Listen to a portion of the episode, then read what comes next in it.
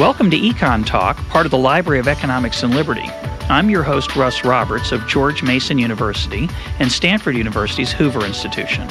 Our website is econtalk.org, where you can subscribe, find other episodes, comment on this podcast, and find links and other information related to today's conversation. Our email address is mail at econtalk.org. We'd love to hear from you. Today is December 19th, 2011, and my guest is Nassim Taleb. His newest book is Anti Fragility. Nassim, welcome back to Econ Talk. Oh, thank you for inviting me. You were uh, the I, I, remember I did my first econ talk on the day of the release of the Black Swan. Oh, that's so nice. That's so fun. Now, this book is in process. It's not finished. You estimate it's roughly a year away. So yes. we're here to have a conversation about a project that is in progress and I know a lot of listeners out there are very jealous because I've had the privilege of reading the, the manuscript's not the final book. It's it's in process, but uh, those you are out there excited, you're going to have to. This will have to satisfy you for maybe about a year. But we'll uh, say nine months. Nine months. Okay, well that's a good gestation period. Um, now you start off with a very provocative idea, which is the title of the book's a little bit strange. It's I don't think it's a word in the English language. Anti fragility and you start off by asking, what is the opposite of fragile? And of course, we think we know what that is. The opposite of fragile is robust, you say. It might be unbreakable. But you argue that's not really the right way to think about the opposite. It doesn't capture what the essence of fragility. So why do we need another term? Because if you send a package uh, by mail uh, to your cousin in Australia and it has uh, champagne glasses, you write fragile on it. it, it there's something that's robust, you don't write anything on the package. You don't say, you know, I don't care. You can do whatever you want. So the, the for the fragile, the upper bound is comes back unharmed, or or gets to destination unharmed, and of course, at worst, as worst, it's completely destroyed. So that's the fragile. The robust has an upper bound of unharmed and a lower bound of unharmed. And the the, the, the anti-fragile it would be a package on which you'd write uh, please mishandle because the lower bound would be unharmed. And the upper bound would be it would be it would be improved. You'd get instead of sending six champagne glasses, you, you'd eight would arrive. Exactly, exactly like like in mythology. Or they'd be stronger, better glasses somehow. Exactly. Or in mythology, it's like Hydra. You cut one head, two grow back. So the robust would be more like Phoenix. You shoot it, it comes back. So the, the upper bound and lower bound are both, you know, uh, unharmed. And, and with Hydra, Hydra wants harm. So when I first read that idea, I thought, okay, that's interesting. It's true. But why is it relevant? I mean, there are not that many Hydras around. Life doesn't, uh, you'd think, consist of Hydras. But much of the book is to convinces me and the reader that actually anti-fragile is a very powerful idea. So why is that? Why is it important? Where, where is it relevant in our lives? Well, I mean, the, the first the first thing uh, the, the, the reason I had I discovered that that, that, that word is because uh, I had an equivalent uh, word for for something like volatility, but it was not you know powerful enough to capture it.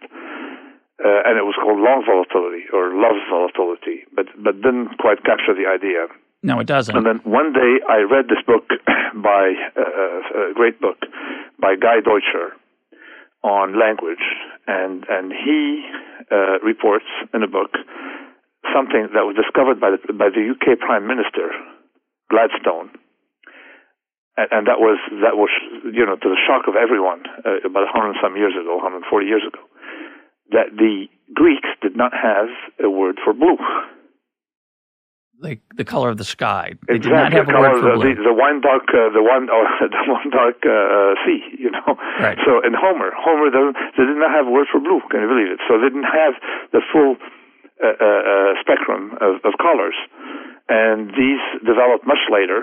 And even, of course, uh, ancient Mediterraneans, the Greeks, the Hebrews, the Semites, Phoenicians, they don't have a word for blue, so or for many similar words, and and it was, but they were not colorblind they were biologically okay. They were just culturally colorblind. So I realized that sometimes you just beam light on something by coining a word, and that word turned out to be anti-fragility. And and and once I, I wrote it down, I realized I started seeing it in places I never suspected um, you know, were uh, had this property. Right. And so give give us some examples of things that are anti-fragile. We understand what fragile things that are fragile. We understand. Well, uh, the, the, actually, I'm even going to go beyond. Half the book is about things that are uh, love uh, volatility, love harm, love stressors, love things uh, like disorder, love uncertainty, but are harmed because you don't have enough of it, namely political life. But we'll get to that in a minute. Yeah. Your, your human body, the bones. The bones need stressors, constant stress they communicate with the environment with stress.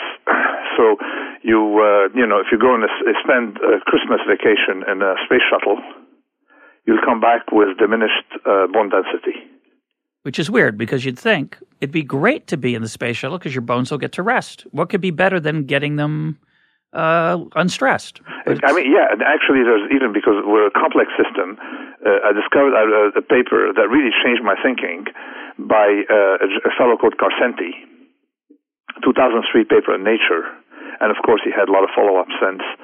And in, it, he shows uh, that actually it's not uh, the aging that, causes weakness in the bones, but the reverse. I mean, the reverse is equally true. Other words, you have a complex system with feedback loops that are not as obvious as in a linear, ordinary system. And therefore, the idea is that that weak bone mass makes you older. And, and vice versa. Weaker and older. Exactly, right? and and this is how you can see the bone density of of uh, uh, the females in African and Indian villages who carry jugs of water on their head between 100 and 200 pounds.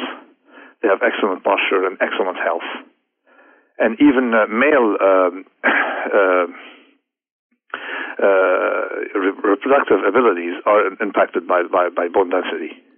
Well, as a which means that if you go to the gym, you're wasting your time because you need weight bearing uh, stress, not just uh, these uh, uh, Taylorist uh, machines that waste your time. Yeah, well, well, maybe we'll have we'll go into that in more detail yeah. later. It, it, you bring it up in the book, and it's a very um, it's a very interesting idea that certain types of what we think are good for our body, exercise and weightlifting, actually are not. We've talked a little bit about it with Art De Vany, who I know you're a fan of. Yeah, and so, uh, art, gave me a lot of ideas, and, and then suddenly everything flashed together when I had this uh, made the distinction between two types of system: the organic and the non-organic. The organic has a property that's the difference between the living and the dead, uh, the living and, and, and, and the non-living. The living uh, the, the, between living and a machine, for example, uh, requires stressors. That's how the living, the complex systems communicate with their environment you need a stressor, like uh, uh, the, the, just as, as with the bones, as with your muscles, as with a lot of things, and and usually overcompensate for the stressors. There's a mechanism in biology called hormesis, and but uh, you see, so uh, uh, the stable I have in front of me will never get better if I bang on it. Yeah. So it says use it and lose it. On the other hand, the human body gets better if it's exposed to the right amount of stressors. I mean, of course, you have to define the type of stressor and the quantity of stress. But but the, uh, the the but then that makes a difference between between two worlds, the organic and and and, and the engineered. And and now, if you can apply that to economic life, is economic life in the first or second category? Right. You see, if it's in the first category, then we should have bailouts, top-down engineers, everything. Uh, if it's in the second category, then sorry, you know, it, it, doesn't work that way. Well, you use a metaphor that I've also used myself, which I find uh, deeply um, provocative and, and educational, which is the forest fire. So if if the goal of of fire policy is to have no fires, and you're constantly putting out every fire as quickly as you can, which is to me what the bailout policy of the last 30 years has been about. It's true that in the short run it looks great because there's no fires, there's no damage, everybody's fine, it turns out okay, and people even brag, "Oh, we didn't even have any out of pocket. All we did was guarantee these loans. We didn't even have to pay anything because the guarantee never was invoked." But the problem is is that the brush starts to build up in the natural case and then when the fire does come, it's the fire of all fires, and it is it is incredibly destructive. Exactly. So what you're doing is you're you're not lowering volatility; you're increasing fat tails. Yes. So which means that that most of the contribution to the damage will come from from a small number of events or, or one single event. Well, it's the same thing in economic life with Greenspan, or it's the same thing with human body. If you put someone in a germ-free environment for 15 years, then invite him to take a ride in the New York subway at rush hour, yeah. I think he will last a few minutes. Right, and and the, the, the Greenspan example is, uh, you know, you're fine tuning and steering, and you're averting every possible bad event, and then suddenly there comes a bad event you can't overcome anymore. And exactly, because we have something I I I, I noticed in '97 uh, with barrier options. I realized that uh, if you take uh, you take variations, all right. When you spend a long time without variation, you have a lot of exposure built that would be harmed by it, and it's linear with time. So if you spend six months without a new low, for example, and you make a new low, you have a lot more blowups. Mm-hmm. You see, so so so so quiet uh, periods aren't very healthy for uh, I mean for financial markets, and, and I noticed it in dynamic hedging by showing the number of uh, that how a number of uh, barrier options start building up below the lows. Uh, it was a metaphor that kept in my mind for 15 years, and here it popped up um, with with when I started talking about the economy and how how managing the, you know now, the economy causes it to get weaker. But but let me let me now make uh, make one statement about about uh, anti-fragility. Yeah, go ahead. That, that's quite important. Is what benefit from and following the the, uh, the following uh, phenomena, right? Uh, volatility, stress, uncertainty, error, chaos, variation, uh, time, because time is volatility and things like that. Now, these categories I ju- have just enumerated are qualitatively and theoretically different. volatility and stress are different things. Yeah. Okay, but the phenomenology is the same. Mm-hmm. You see, and, yeah. and, that's what is what is quite central for the book, uh, to explain that something that gains from volatility tends to gain from stress and something that gains from uh, uh, uh, volatility gains from time. And uh, so, so, so this is quite central in the book. I had to explain it early on. Now, this kind of yes. this kind of analogy can be very dangerous. Uh, there's a temptation to say, i have fallen prey to this temptation myself. I think it's true, but it, it is a little bit risky. Temptation to say, well, this works in nature, uh, and because economic systems are organic, then the same phenomenon is happening here. The question is, is that really true? And what are the underlying causes of that? And I think what you get at that's so interesting is really the fundamental nonlinearities in these organic, unconstructed, unengineered, emergent systems. And that is why, I mean, the, the, right way, the way I think about it is, I mean, there's no reason that the Federal Reserve policy should really be like fire policy. It's interesting that it could be. It's amazing that it could be the same phenomenon. The question is, is it? And I think the reason it is gets at the nonlinearities you talk about, which is that if I have a bad event happen 10 times, it's not the same as a 10 times worse single event. That, that massive large event, because the damage is not linear, uh, the, the, the effects of the damage are, they get dramatically worse as the size of the damage occurs. And you, you talk about this in many different ways in the book. You talk about it mathematically in terms of convexity and concavity.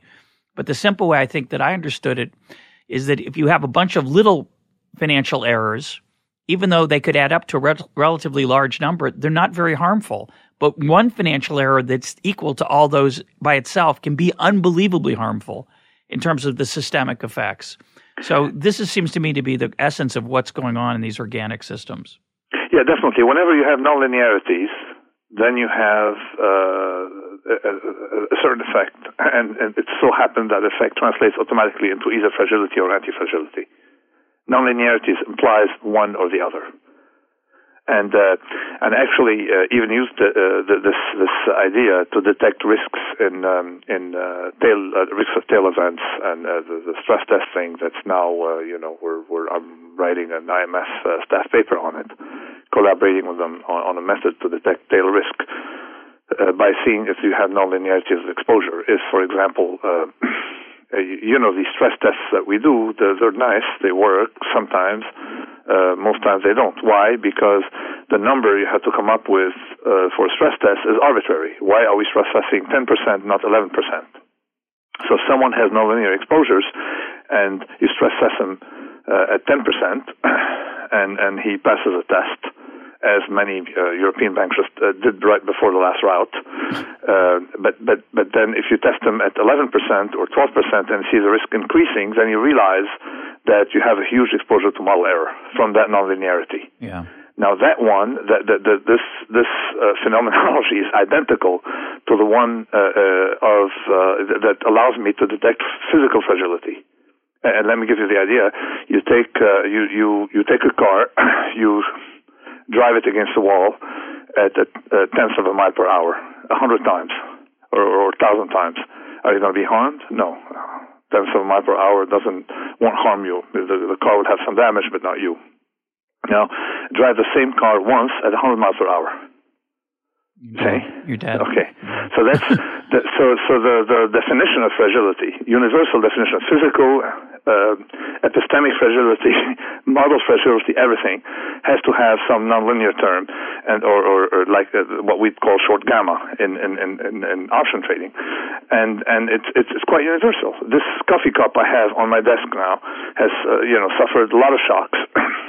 zero material fatigue because below the threshold. But uh, I, I, I, I mean, I'm, uh, you can't see me do it. But if I uh, uh, let it uh, fall to the floor, it will break. It will shatter, and it's a shock uh, that that it gets uh, cumulatively every few hours. You see, on right on the table. So it is not. So what you have is if you are harmed increasingly. In other words, if you if you're if 10% harms you uh, uh, more than disproportionately more than 9% and 11% disproportionately more than 10%, you have accelerated harm, then you're fragile, and vice versa if you're anti-fragile. So let's let's talk about the anti-fragile side because that's the less intuitive side. Yes, we we understand this idea that you know if I if I if I bump a coffee cup a little bit against the side of the table, I can do that a thousand times, and I haven't really there's no damage. But but the cumulative effect of of one excuse me but but one lar- there might be no cumulative effect even it could be relatively harmless but one large shock like dropping it three feet rather than uh, an an inch uh, 36 times is totally different. It's just of a different it's not just oh it's a little worse it's it's over it's dead.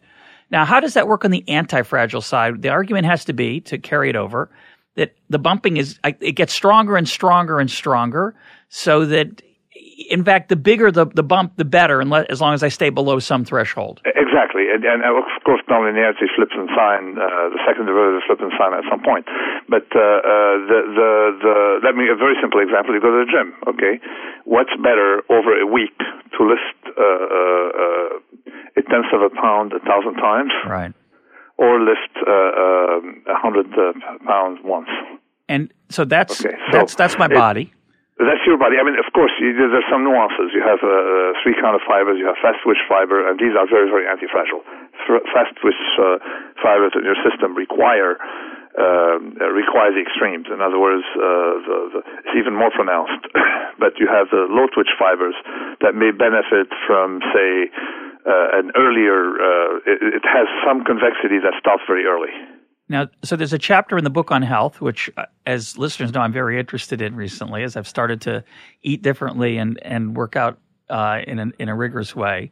But it's much more important than just about your health. Um, there's a, a huge part of the book is about both career advice and about uh, policy advice. So let, us talk a little bit about career advice. You point out it's a rather um, it's a provocative idea that the tails are very different from the middle. It's again essentially a nonlinearity. So a person who's working at a at a minimum wage job, you argue, in a certain dimension, is is very anti-fragile, and a person who's got a nice steady job at say the bank, who's a clerk, is very fragile, and, and yet that's not our common sense. So what, talk about those differences. Yeah, okay. The, the, the, the, the, there's something I call the barbell and the black swan, where I showed that a portfolio that has, say, 90% in treasury bills and 10% in extremely risky securities it was more robust because uh, your measure of volatility uh, won't, I mean, provided, of course, adjusted for inflation or if you have inflation linked uh, securities for the 90%. Anyway, it will be a lot more robust because it doesn't depend on computation, uh, on, it doesn't have model error, okay? It was very risky, you know, it's very risky. So that's a lot more robust than a regular portfolio Likewise, if you walk, and that's a De Vany idea, if you walk and sprint, it's vastly better for your health than jogging. Right. You see, uh, and then I continue uh, the the if you want uh, a company, a corporation should have a certain amount of uh, you know of this energy uh, in in a very con- thing that makes money, all right, but should have dual strategy of, of very safe and then very speculative. Uh, just like you know um, uh, birds, monogamous birds. Well, you know that the strategy in the, in the female kingdom, even under monogamy, is you have the accountant, and and and once in a while you have a uh, you get pregnant with a rock star. Yeah. Okay, so th- that's a barbell strategy. You see, uh, another barbell strategy. I noticed that the great writers did not work as journalists. Yeah, they that. had a cushy job. They had a barbell, and then when they wrote, it was very speculative literature uh, like Kafka had a well, I mean, he had a, uh, he didn't have a job as a journalist. He didn't write during the day. You see, it's not like uh, you know he he was a journalist. So that's very common in in the French uh, uh, in French literature. Whether when their parents were rich, they become diplomats. When the parents are poor, they become postal workers. You see, and you write on the side rather than uh, have that middle. Uh, Einstein was a patent clerk, okay, and then did his theories at night. So instead of being an academic, sorry. yeah, Faulkner worked in a, a, a boiler room somewhere when he was writing his best books. But why is that relevant? Why is it bad to work as a journalist? That seems okay. Why in the middle. I mean, I'm saying that, like some things in the middle. Sometimes uh, uh, there's some I can explain, some I can't explain. you see, uh, but uh, but when I go to a restaurant, uh, I'd like to have uh, my steak and salad uh, first, and then the dessert later. I don't want them to uh, mix uh, the steak with the salad and the dessert and bring them to me at once. You see. Sure. So you want a certain separation of function and separation of things. Um, in, in a lot of domains, it confers some robustness on grounds uh, that to get anti-fragility, first of all, you have to remove fragility. It's not symmetric. Anti-fragile is what has a right tail. Fragile is what has a left tail, but the uh, the, the, the, the, the anti-fragile requires no left tail. Yeah. You see, in other words, you have to clip your left tail. You have to have some margin of safety, and then take, uh, be very speculative to be exposed to volatility, be long volatility. And underlying that idea, which is very beautiful in the book, is this idea of an, of an option where you can, the downside comes, but you're not subject to it. You can refuse it, and then you can embrace the upside. Exactly, and and I made a spec, and then I took it into epistemological grounds by saying, okay, in finance, you may say that people you pay for the option because nobody's going to give it to you for free, and, and typically, very often, options are highly overpriced because people are scared of them when they're labeled as options. But in real life, people don't notice the options. You see, and it's not just real option, optionality is uh, situations. And, and I took it into the epistemological uh, ground by showing how if trial and error is an irrational option, in a sense you keep what you like, and nature actually uh, uh, tinkers, and and and uh, we we we discovered uh, only I mean only 40 years ago, 50 years 40 years ago with uh, Monod and Jacob that. Um, uh, nature knows it can make the perfect baby, so it tinkers. You have spontaneous mutations 50% of the time Right. without anyone knowing about it. You see, so the so the trial and error is is, is, embedded in, in in in my idea of a convex uh, uh, economy. Yeah, most Uh, mutations most mutations are not productive, and they get weeded out. They don't get they don't get to reproduce. They just they're they're failures, and they're just thrown out.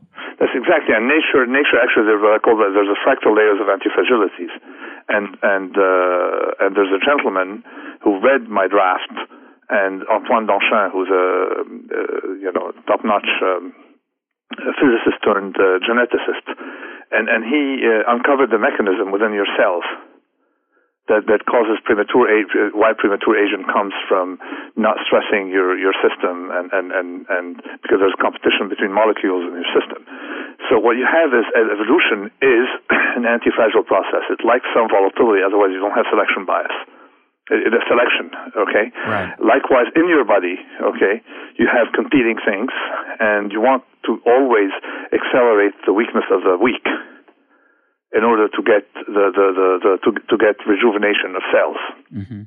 So, and then there's a mechanism called hormesis, and and that was known by the ancients.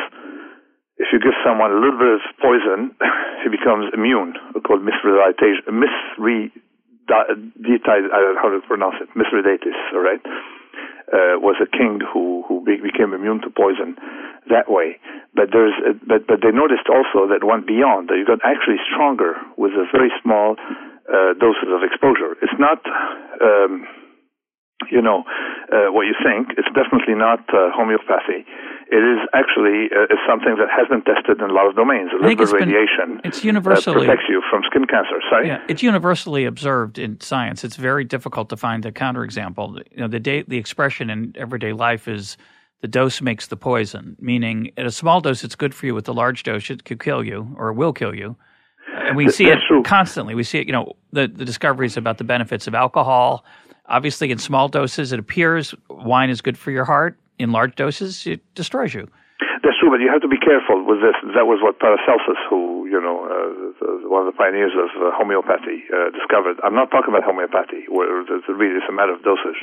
You see, well, but it, it, it, uh, I'm talking about a real uh, something that's evidence-based uh, process by which some amount of exposure causes overreaction on your part. Mm-hmm. You see, and I and, and and actually, when you go to the gym, what you have is an overreaction. Yeah. I lift 100 pounds today. Okay, my body will project that I'm going to have a stressor slightly uh, worse next time. So it prepares for 105 pounds. Yeah. Uh, provided you have enough recovery. Right. You do it. Homeopathy is something where you have very small uh, things. I mean, the the, the the the the the the saying applies to both, but I would be careful. I don't want my ideas to uh, to be used by by people in homeopathy to justify uh, their methods because their methods have not yet uh, you know shown any test, yeah. scientific uh, empirical uh, validity. And you're not suggesting you should be drinking uh, taking a lot of arsenic in your in your sprinkling arsenic on your food. You're saying that the right level of stress at small doses makes you what doesn't kill you makes you stronger. Uh, uh, yes, and, and also, uh, uh, but, but but you have to make sure that uh, uh, that you don't have selection bias as well.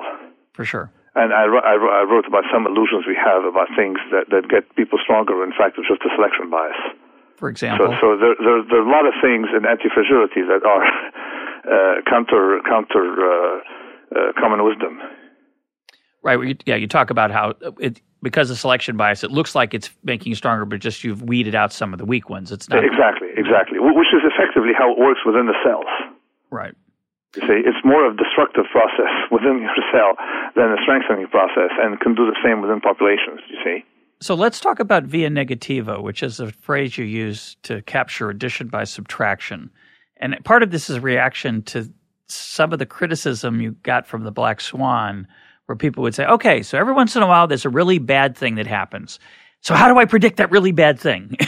and and your insight, which is so profound, is no that the whole point of the black swan is that you can't predict it. So rather than figuring out when it's going to come so you can be ready for it, the best thing is to create an environment where it can't hurt you very much. Exactly, and and, and shifting to non-predictive uh, uh methods. I, when I started writing this book, I had a, a lot of bitterness in me from from because people couldn't understand my Black Swan.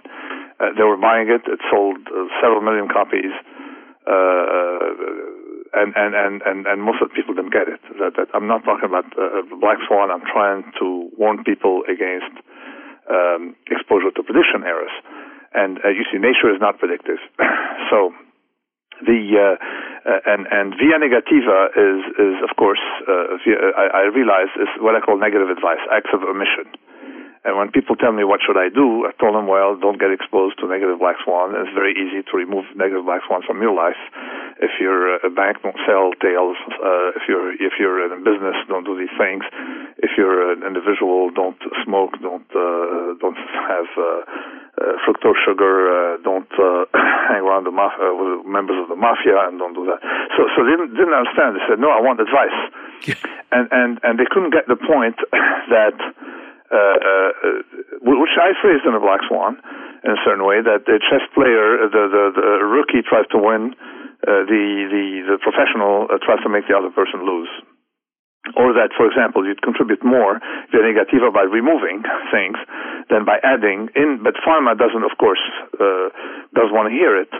Right, I want say more lives if you prevented people from um, from uh, from smoking, you save more lives than everything done since penicillin cumulatively, right? Mm. So, so, and people don't want to hear it.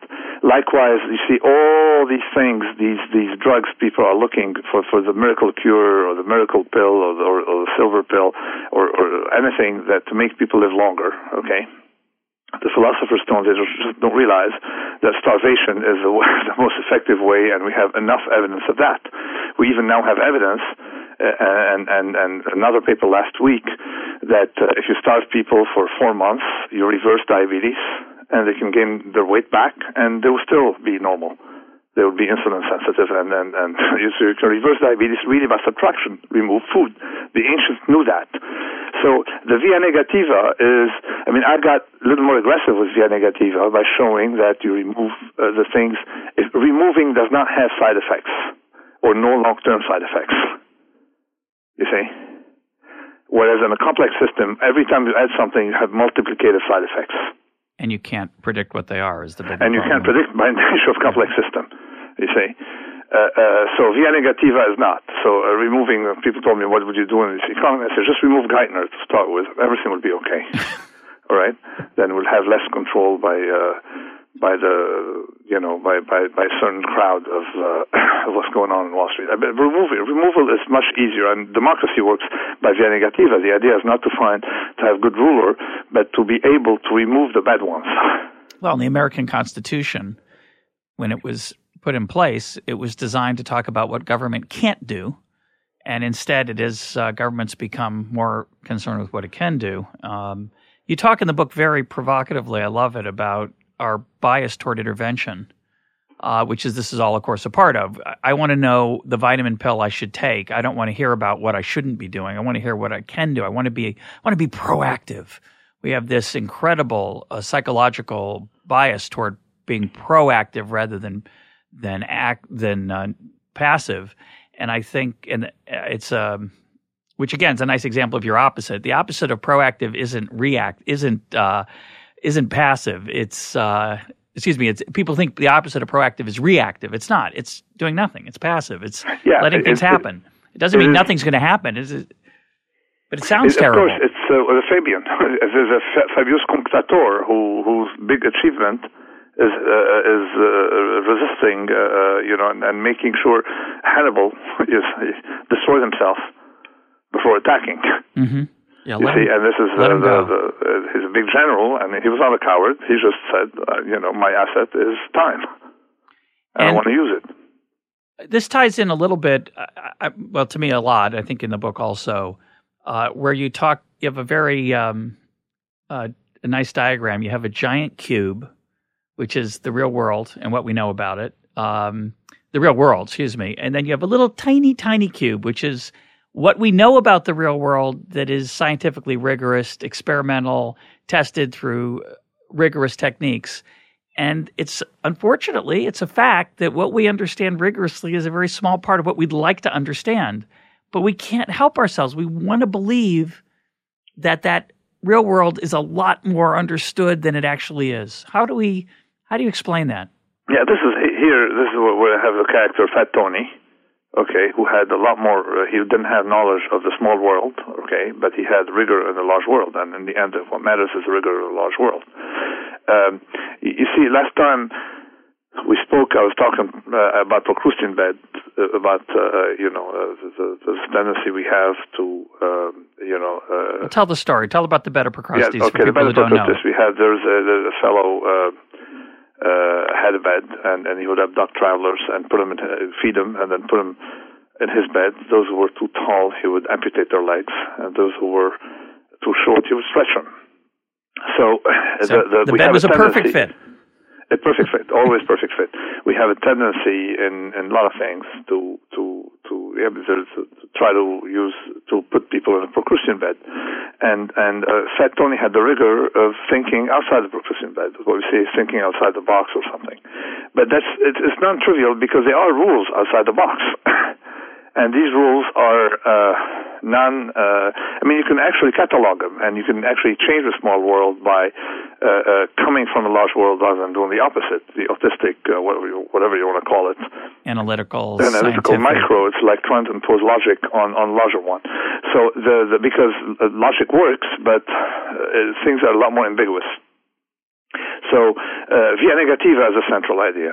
You see, harnessing anti-fragility, trying to discover things by trial and error, and focusing on payoff, which is uh, non-predictive, rather than focusing on prob- probabilities, which have embedded the predictive uh, uh, uh, uh thing in it. You see, probability is predictive and, and, and predictive aspect to it. So, so we have a um, a different a different paradigm when you work in the large world, and uh, and of course we have the invisible uh, what I call logic of rules we have inherited from the elders, and typically, just like as you mentioned, the American Constitution, uh, you have the heuristic, what I call the, the ancestral heuristics, what we have inherited from the elders, and typically these are negative rules, what not to do. Yeah, I think that's probably almost always true. Yeah, like debt. Debt. I mean, the Babylonians had interdict against debt. Uh, so were, uh, of course, the the uh, Hebrews. So were uh, the Greek. I mean, the Greeks did not like that. They didn't have a, a strong interdict. Uh, Aquinas had a fatwa against that. Neither a borrower nor a lender be. Yeah, exactly. and then you have, of course, and then of course Islam bans debt. But but uh, but the language used by the uh, by uh, Aquinas in his Summa is vastly stronger than the language used in, uh, in Islam against debt. So so you learn there's no reason you don't have to understand the logic, but there's something in risk management. The largest end you find, you're going to find it either in nature or in history. You see. So if you're talking on, on for uh, on statistical grounds, big it's a much more ecological uh, uh, test and with a very large n. Yeah, big sample. Um, and yet we always think, well, we just need to manage it. That is bad, of course, but I don't need to worry about it because I know how to. I've, I've got a theory. I've got a, a model. I, uh, I can make it work. Yeah, I've used the very same convexity effects, okay, both to show why uh, you need stochastic feeding uh, why, of course, um, uh, uh, you know, the, the, the hormesis, what we call, you know, what, what you were calling harm, uh, I mean, benefits of small doses of something otherwise harmful, and all the, the other things, there's the same convexity effect. Size and depth and special, over specialization fragilize, and, and leverage, they fragilize. Yeah. You see, a redundancy uh, uh, makes you robust and eventually is, is actually uh, necessary even to become anti before becoming anti-fragile is to have large redundancies. It may seem strange, uh, non-optimal, but uh, but we have inherited, as I said last time, we have two lungs and two kidneys. An economist has never designed a human being with two lungs and two kidneys. it's wasteful. It's dead yeah, weight loss. Exactly. So the opposite of uh, spare parts would be debt. Yeah. And, and nature doesn't like that. Nature likes redundancies. And actually, this mechanism of overreaction is redundancy. And, and let me give you um, a little hint here. Uh, when you take a trader or a risk manager at a bank, they look at the past for the worst case scenario. Okay, and and actually, you know, making a mistake of, of, of not uh, recursing.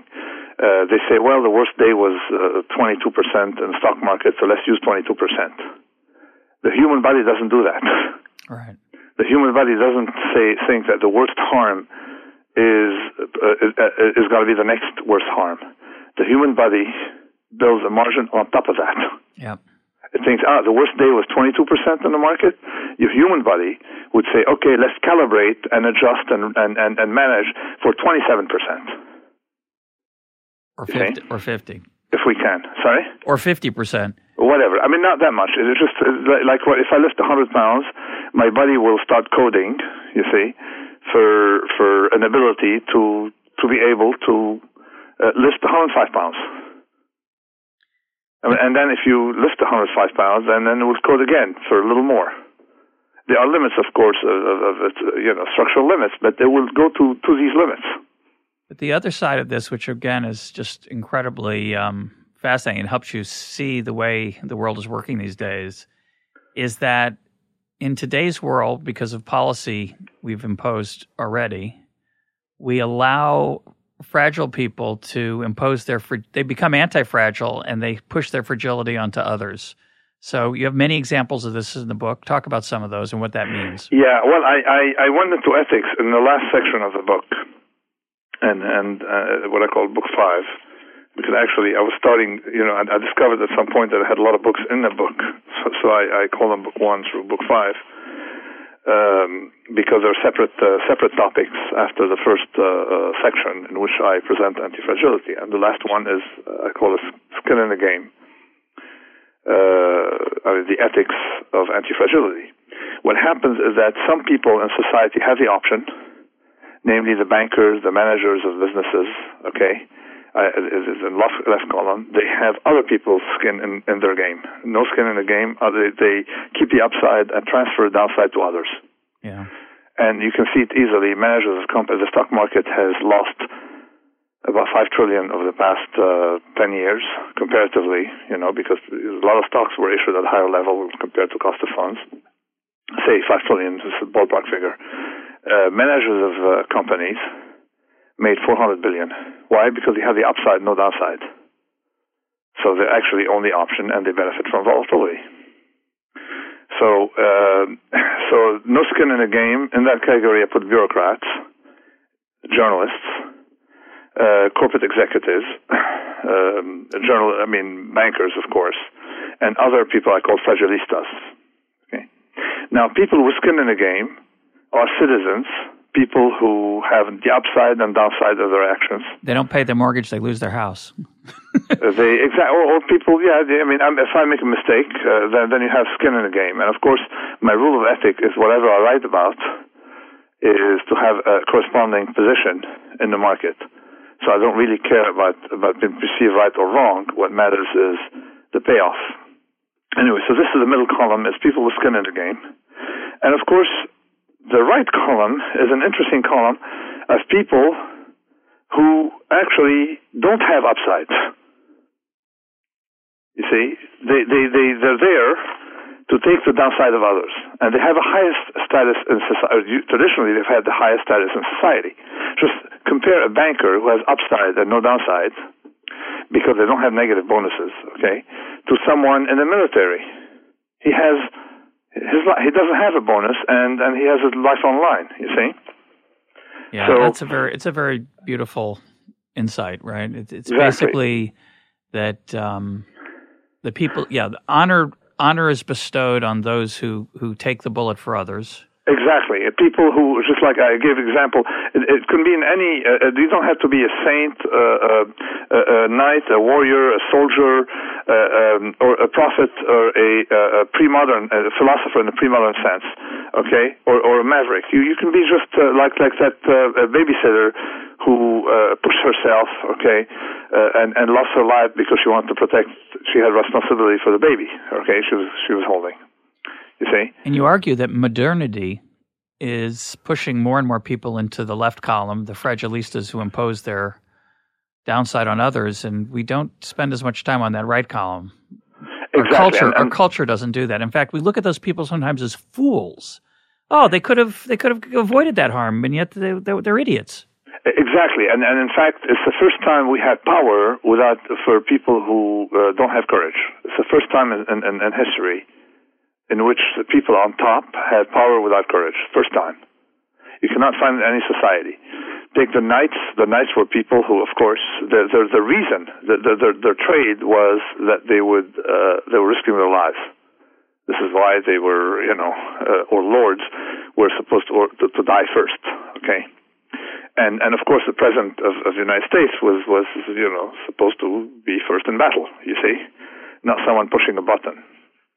Okay. Changes the uh, incentive. So the the the the and and the only way you can have a safe society is by moving the third the first column, the left column, moving these people out of there, making them more accountable. Yeah, it's hard to get there, though. We've, you can with a legal system. You can in various ways. You can, but but I say I think society will explode because then you start having a growing wedge between what is ethical and what's legal and I have I've named names in here. Yes, you do. I don't know if you want to name them, but I, am I'm, I'm ready to take your choice. a lawsuit. It's your, but uh, it's, your, it's your book. no, no, I'm, I'm, I'm named people who, who, who to me, you, you could, for example, uh, some academics uh, can cherry pick uh, they can give uh, contradictory advice and retain the one because they ha- don't have skin in the game. They don't go bankrupt from from the bad trade, uh, so to speak. They they they were always going to be there. You see. Uh, uh, the problem with the Nobel Prize in economics. You, you, people are not penalized for being wrong; they're not penalized. There's, you can't, you cannot have a, a proper functioning. I just uh, wrote a paper in a policy journal in which I I, I, I show that uh, without accountability, okay, risks will keep growing because people will hide them, and and and we had a system in ancient societies for that, and that's Hammurabi's law and Hammurabi understood risk very well. And it was as follows: if the architect, if the house collapses and kills the owner of the house, the architect is put to death. Why? Not because to punish people. It's as a deterrent because sure. no inspector, no regulator, nobody will ever know more about what's in a foundation than the architect himself. Yeah. You see, so you can hide risks from society, you can cherry pick, you can do a lot of things, unless you have a direct responsibility for the results of your action. Yeah, it's it's um. And uh, when I put it in the in the New York Times, uh, you know, it seemed it seemed too simplistic. I, I put that that proposal in the New York Times by saying, you know, that capitalism is not about incentives; it's about disincentives. Yeah. You see? Yeah uh, uh, people said, well, it's, it would be too easy. Can you implement it? But of course, society can only survive when we when everything is based on very simple heuristics, not 28 page, 100 page documents. No appendices with lots of Greek letters. No. Now, it's a deep idea because it really gets at this interface between what I would call effectiveness and ethics. And I, and I had a conversation this past week with someone. I was suggesting that the Federal Reserve that the chair of the Federal Reserve over the last 15 years has encouraged imprudence, has honored and rewarded malfeasance, has insulated people from recklessness relentlessly. And that maybe there was some bad incentive problems with the way the Fed was structured. And, and her reaction was, I don't like to think that about the chair of the Fed. I think they're trying the best they can. Well, that's nonsense. You well, cannot, no society has ever put someone in a position of responsibility without accountability well, on downside. I said that's nice. It could be true, but yeah, when has there ever been a person who had that much power who didn't succumb to the dark side of it? it it's nice that there might be such a person, but I don't know them. I, they don't, like you say, they don't really exist in history. And, and so the the counter argument is, oh, but their reputation you know, the reputation will will insulate them from will, will protect us from their malfeasance. But the problem is, it's very hard to evaluate. It's, it's true. Well, you don't see the link between action and consequence.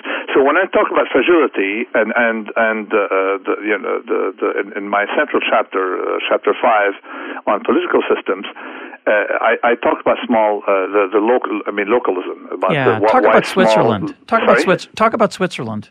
Yeah, I mean, Switzerland doesn't have. I mean, people think that Switzerland uh, has. A, Switzerland doesn't have a government. It has, a, or, or if it has a very centralized government, at a very local level. You see, it's a collection of municipalities, and the noise washes up. Okay, so it's not that their political system is remarkably intelligent. It's just that it's small. So the mistakes are made small, and things aggregate up without the mistakes. You see, the the other element in it concerning ethics is that if you uh, um, make a mistake in forecasting, you make a mistake, any kind of mistake, it's not like Alan Greenspan, who's never going to run into you or, or other victims.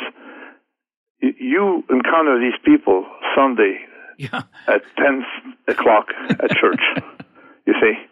So you have this biological skin in the game. Yeah that doesn't uh, exist, uh, uh, you know, when you uh, uh, in Brussels, for example, where, where, you can have this loss of ethics at the level of lobbyists. Shame, shame plays a role in everyday life. Exactly. It can't exactly. play a role if the only people you see are the people you're helping. exactly. This is why on my column to the right I have the artisan, the artisan. Someone, and the last artisan we had, the last great artisan was Steve Jobs. Yeah. Where people have their ego in the game. Yeah, you see. That's right. It is. It is. They have the, the product. You know. Uh, you know. Steve Jobs had his the inside the, the computer. He was just like cabinet makers. unlike uh, you know these commercial uh, uh, shelves you buy, they look great on the outside and ugly on the inside mm-hmm. because no, you know not meant to be displayed. Their inside is not meant to uh, to uh, to be seen. It's the same thing with uh, the, uh, Steve Jobs had the inside of the computers look good, although you can't open them. So, which is kind of crazy. It is not, well, that's an artisan. It means he's not in the game for anything except to deliver authenticity. You see that with artisans. You see, you will see that with politicians at a local level. This is why one of the great arguments. Now, Sweden, you think, has sixty some percent of the GDP.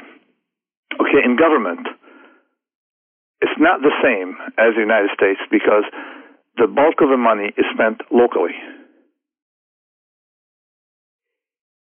Makes a big difference. A huge difference. I'm not sure that's the only difference, but uh, between it is a huge, the, the, huge difference. Size has uh, a lot of effects. I mean, I, I use the same argument. I mean, the size is visible everywhere.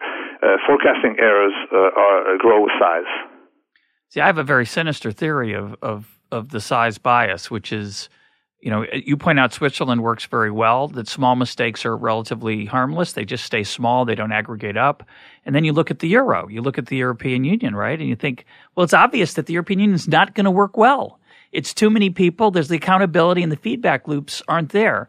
And yet the people who want to run the European Union are going to tell you it's so more it's more efficient. Well, of course it is if it could be run by God, but when it's run by human beings, it doesn't work that way. Exactly. I mean, they, they themselves have this um, a certain principle, the subsidiarity principle, is that any problem should be dealt with at the lowest possible level. You see, it, it, it things only uh, necessary things should go up to Brussels.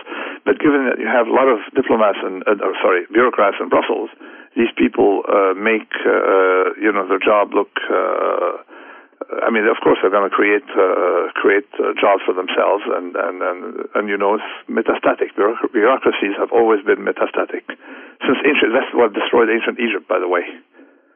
The first nation, centralized nation state, and the metastatic bureaucracy. Yeah, it doesn't. They don't work very well.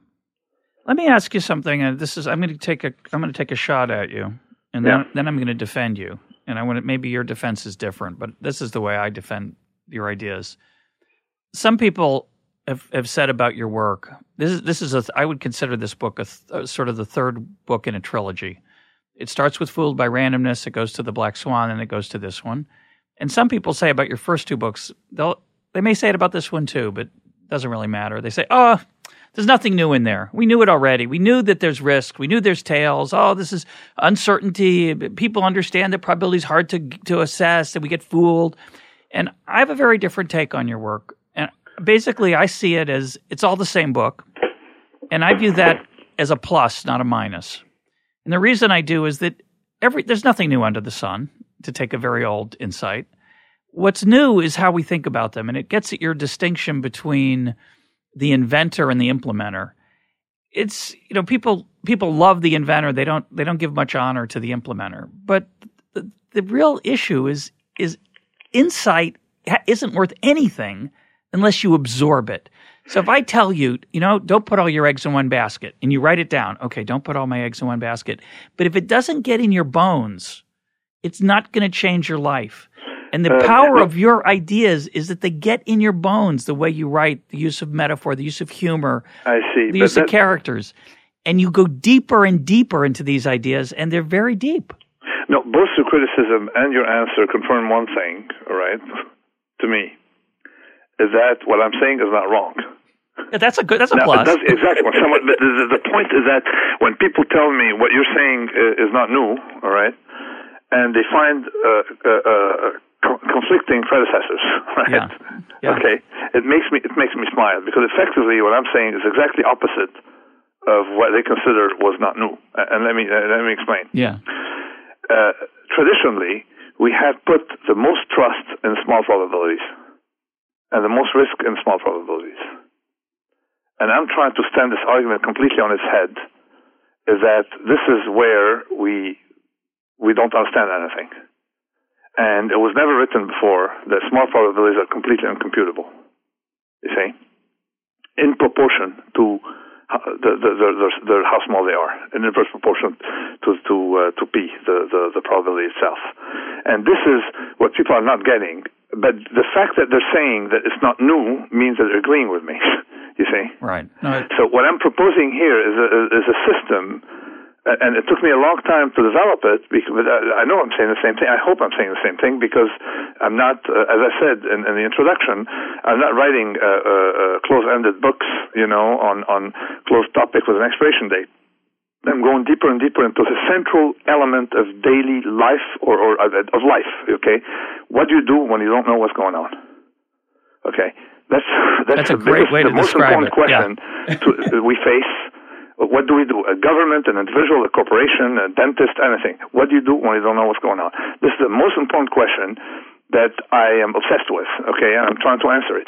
Now, the fact, the, the best compliment I can hear, uh, ever hear when someone tells me it's not new because I know it has not been written elsewhere, you see, or, or maybe some portions of the derivation were, uh, exist elsewhere. But this notion that the smaller the probability, the less we know what's going on, and and and and it, you know is exactly in reverse of uh, the common understanding of such a problem. And that's because because I would I would have thought because convexity effects because small probability is very convex to error. You see? Meaning the consequences are so different. No, no, no. It's the probability itself. Okay. Take the Gaussian distribution. Okay. And actually, in, in, a separate paper, I finally proved something that that that stayed stayed with me for years. Take a very thin-tailed distribution such as the Gaussian. Thin-tailed, yeah. Thin-tailed. Okay. the normal distribution. Standard one. Okay. You have uh, uh, two inputs, one of which is standard deviation. No, standard deviation is pretty much your error. Okay. Right.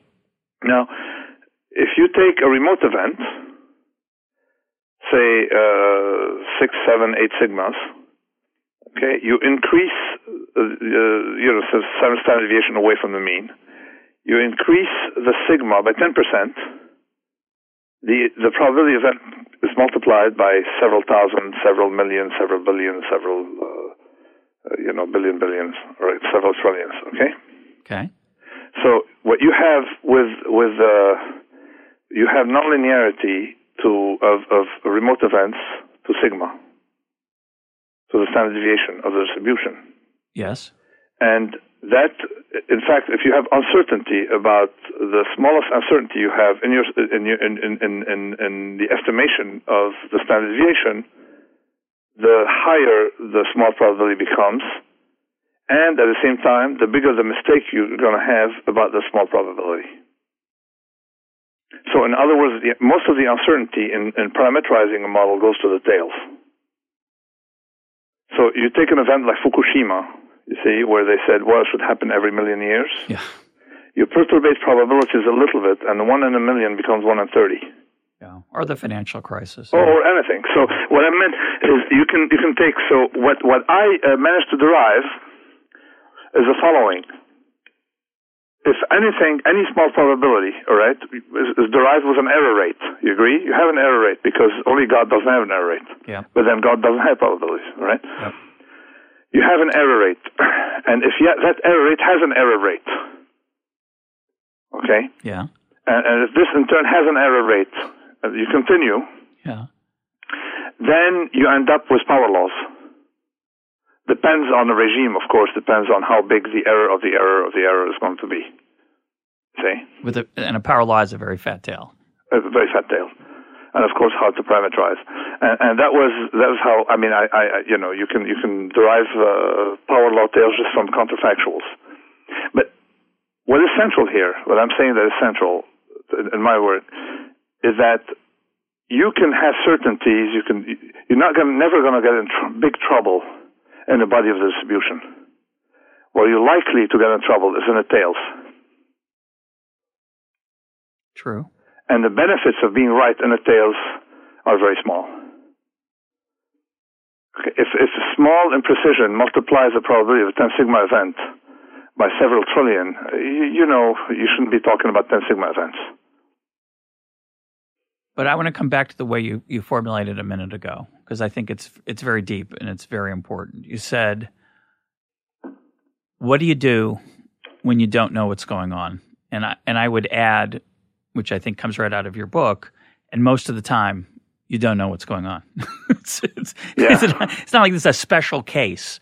Uh, I think about it a lot with economic policy because when I suggest that maybe we should do nothing or the government should get small or we should reduce debt across the board, people say, how, you know, how can you do that? You, are going to, hurt you, how can you see, you've got to have some positive. The reason say Hayek doesn't matter, I don't think it's a fair criticism of Hayek, but people say, well, he, he didn't want to do anything. And my one counter is, but you don't know what you're doing. You have no idea what you're doing. And you claim you have a scientific basis for it. I see. I'm bringing in some more solutions here based on this convexity effect. Okay, it's not all pessimistic. I know, for example, from convexity effects, okay, that uh, I, I, pretty much can can can map uh, the extent of the unpredictability. Uh, let me give an example. Okay. Go ahead. Uh, uh, typically, you know, a big convexity effect uh, or fragility, negative convexity effect, is in traffic. Yeah. You put 80,000 cars on the streets, you have no traffic. You move 90,000, now traffic time goes up 10%. 90,000 cars. Okay? You go to 100,000 cars, and traffic time doubles. Yeah. Exactly. So, so and those are those little perturbations that each person's struggling to keep up with the person in front of them, and that slows the person behind them down. And congestion is very nonlinear. Okay, so we have we have an idea. You can apply the same to size of corporations. You can nature applies it to size of animals. Anything bigger than an elephant is speculative because uh, there's negative convexity effects. You can pretty much, uh, uh, you know, you can use it for speed. You know, it's the same thing with speed. Driving, we actually do it. We limit speed to 55 uh, miles per hour uh, because accidents at 55 miles per hour aren't, you know, a tenth as dangerous as accidents that take place at 100 miles per hour. Yeah. You see, so we, we, we can do things we can do things using this concept of convexity effect in other areas, okay? And, and how much redundancies do you need? How many mean deviations you need to be away from your uh, accelerated harm? Heathrow, for example, those who built Heathrow Airport, okay, didn't realize that the smallest perturbation causes uh, four, five, six hour delays. Yeah. Backlog, which means that you have to reduce it by a certain amount. And actually, I've been talking a lot to the Cameron administration to start using these methods to uh, uh, to control size. So the the analog in the financial system would be limiting. Or would you favor limiting the size of banks, or limiting the size of leverage, or both, or neither? Uh, I mean, I don't know if we can limit uh, a society. You know, what happens is that size companies destroy themselves automatically with size. Unless we, we unless we save them. Uh, exactly. so we should not save them. I agree. And we should have a pact. And, and what I proposed to the the uh, to the Cameron administration, and, and they like the idea. I mean, I don't know if they on paper, it. yeah, on paper, yeah. Go ahead. No, no, they like it. They are, they are. I mean, if they called me to go there visibly because that's a good sign. Because they want, uh, they want to really to do something. They want to to, uh, uh, to go after size. Size is their big enemy. Yeah. And before that, they had romantic arguments about small is beautiful. Before these convexity effects. And, uh, and, and I said, okay, it's very simple. You take a company, you certify whether, if this company fails, you can easily, you don't know if it's going to fail, but you know, should it fail? Okay, the taxpayer has to bail it out? Yes, no. If you think the taxpayer would need to bail it out if it fails, then automatically, automatically, the employees can no longer get bonuses. Yeah. But effectively, they are de facto potential civil servants and you can't play play the uh, the long option game at the expense of taxpayers. Remember, my ethics pro- problem is someone who owns the option at the expense of taxpayer, someone else. Right. You see, that would automatically force companies to be of such size that they won't be bailed out. Yeah, it's, it's a, a, very nice pact you make with a company. You say you can do whatever you want, pay you know you can pay each other as much as you want. We don't care,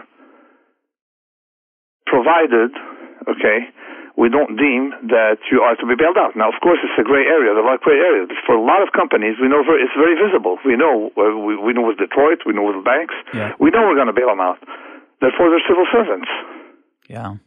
okay, and by forcing them, by now, by putting uh, uh, caps on how much banks can pay in bonuses, people are moving to hedge funds. The risk is flowing to the hedge funds, and these are not uh, to be bailed out. Great, yeah, let them go yeah, exactly. so, so, so I'm not asking to regulate society. I mean, the, the government can use something, right, to protect citizens from large corporations, not exacting a rent uh, uh, uh, directly in proportion to their size. Yeah, that's an interesting way to give take. It's a way to limit their size organically, in theory at least. It's a way to to discourage them from growing because they they realize if they do, they'll lose their opportunities for the upside. Exactly. They, they no longer can use the option, the free option on society. Yeah. Or do what I call it Bob Rubin. Bob Rubin had uh, 120 million dollars in bonuses. Um, uh, you know, retroactively uh, financed by the taxpayer. Yeah, I know. It's yeah, we have to eliminate the Bob Rubin problem. It's very depressing. Yeah.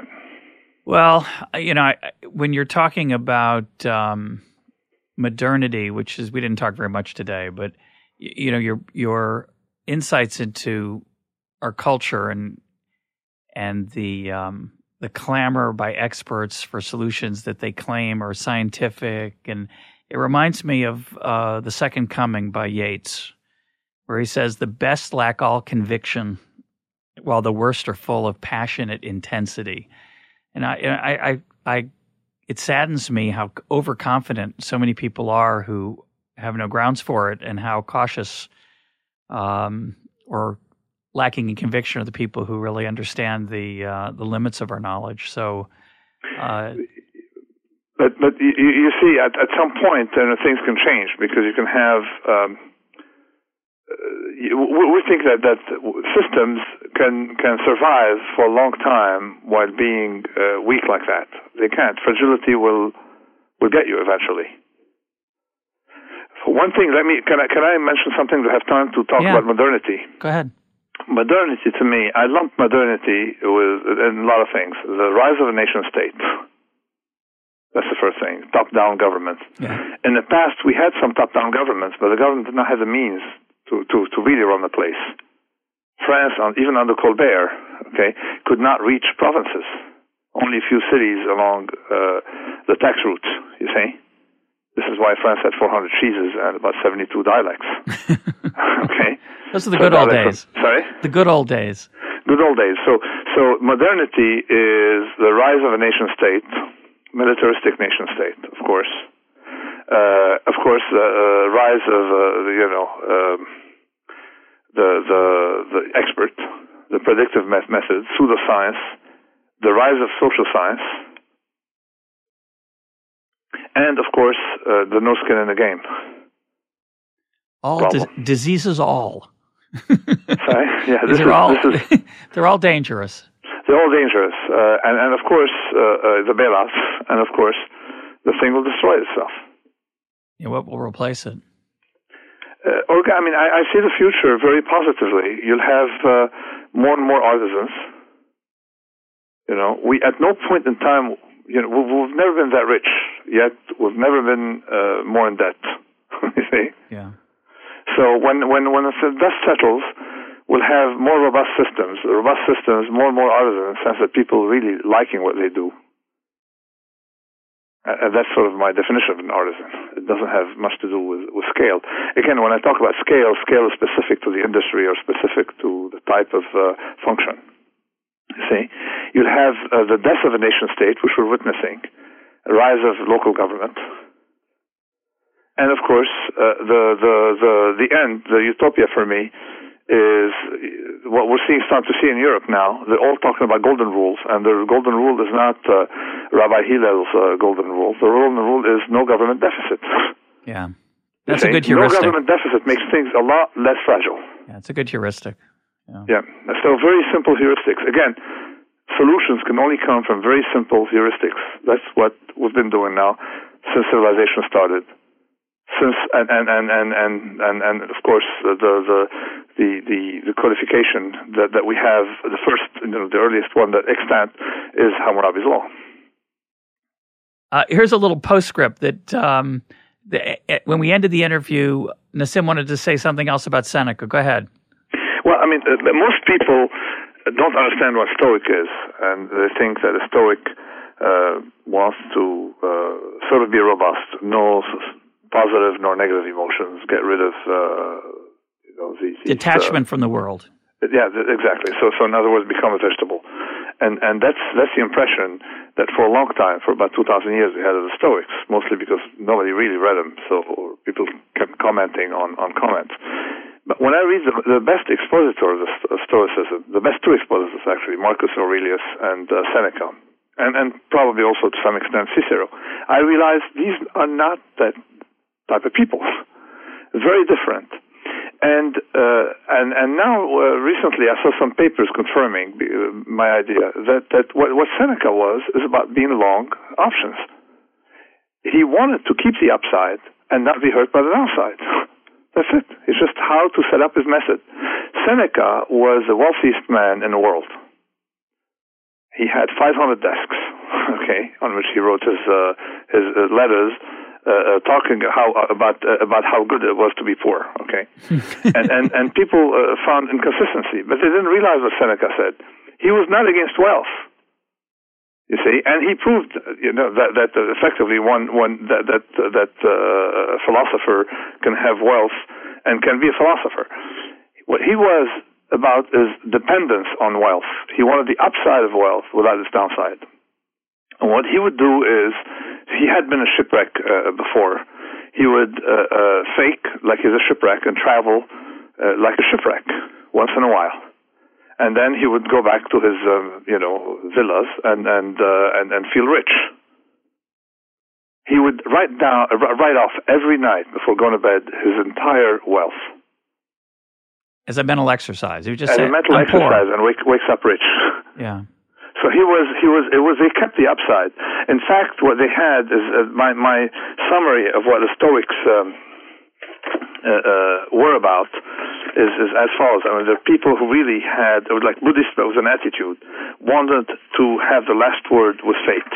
Mm-hmm. And my definition is, I said, the, the, a Stoic sage is someone who transforms fear into prudence, pain into information, mistakes into initiation, and desire into undertaking. So it's very different from the, the Buddhist uh, idea of someone who is, you know, completely separated from uh, worldly sentiments and possessions and uh, and thrills. It was very different. It's someone who wanted the upside without downside, and Seneca proved it. And the way you get there, is Seneca suggesting, is through mental uh, exertion. Through, not through necessarily some of it's action, obviously, but some of it is the way you look at your life and what you prepare yourself for, and what how how you affect your expectations. Exactly. He understood the hedonic treadmill, you know, that uh, Danny Kahneman uh, rediscovered uh, about 2,400, uh, 2,000 years later. He understood it very well and he understood that uh, wealth. He said, "Well, you, you're in debt when you have wealth, whether you are in debt from, you know, just debt from others or from fortune." you see, mm-hmm. and he wanted to write off that uh, that that that that uh, fortune, and he wanted to remove his dependence on fate, on randomness. He wanted to have the last word was randomness, and he did. Not a bad goal.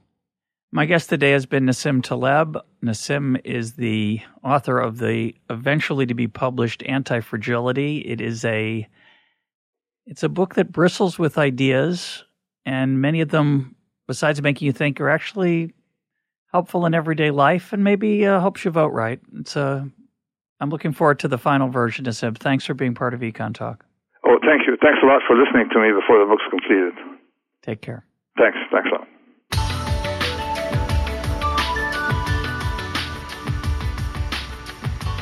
This is Econ Talk, part of the Library of Economics and Liberty. For more Econ Talk, go to econtalk.org, where you can also comment on today's podcast and find links and readings related to today's conversation. The sound engineer for Econ Talk is Rich Goyette. I'm your host, Russ Roberts.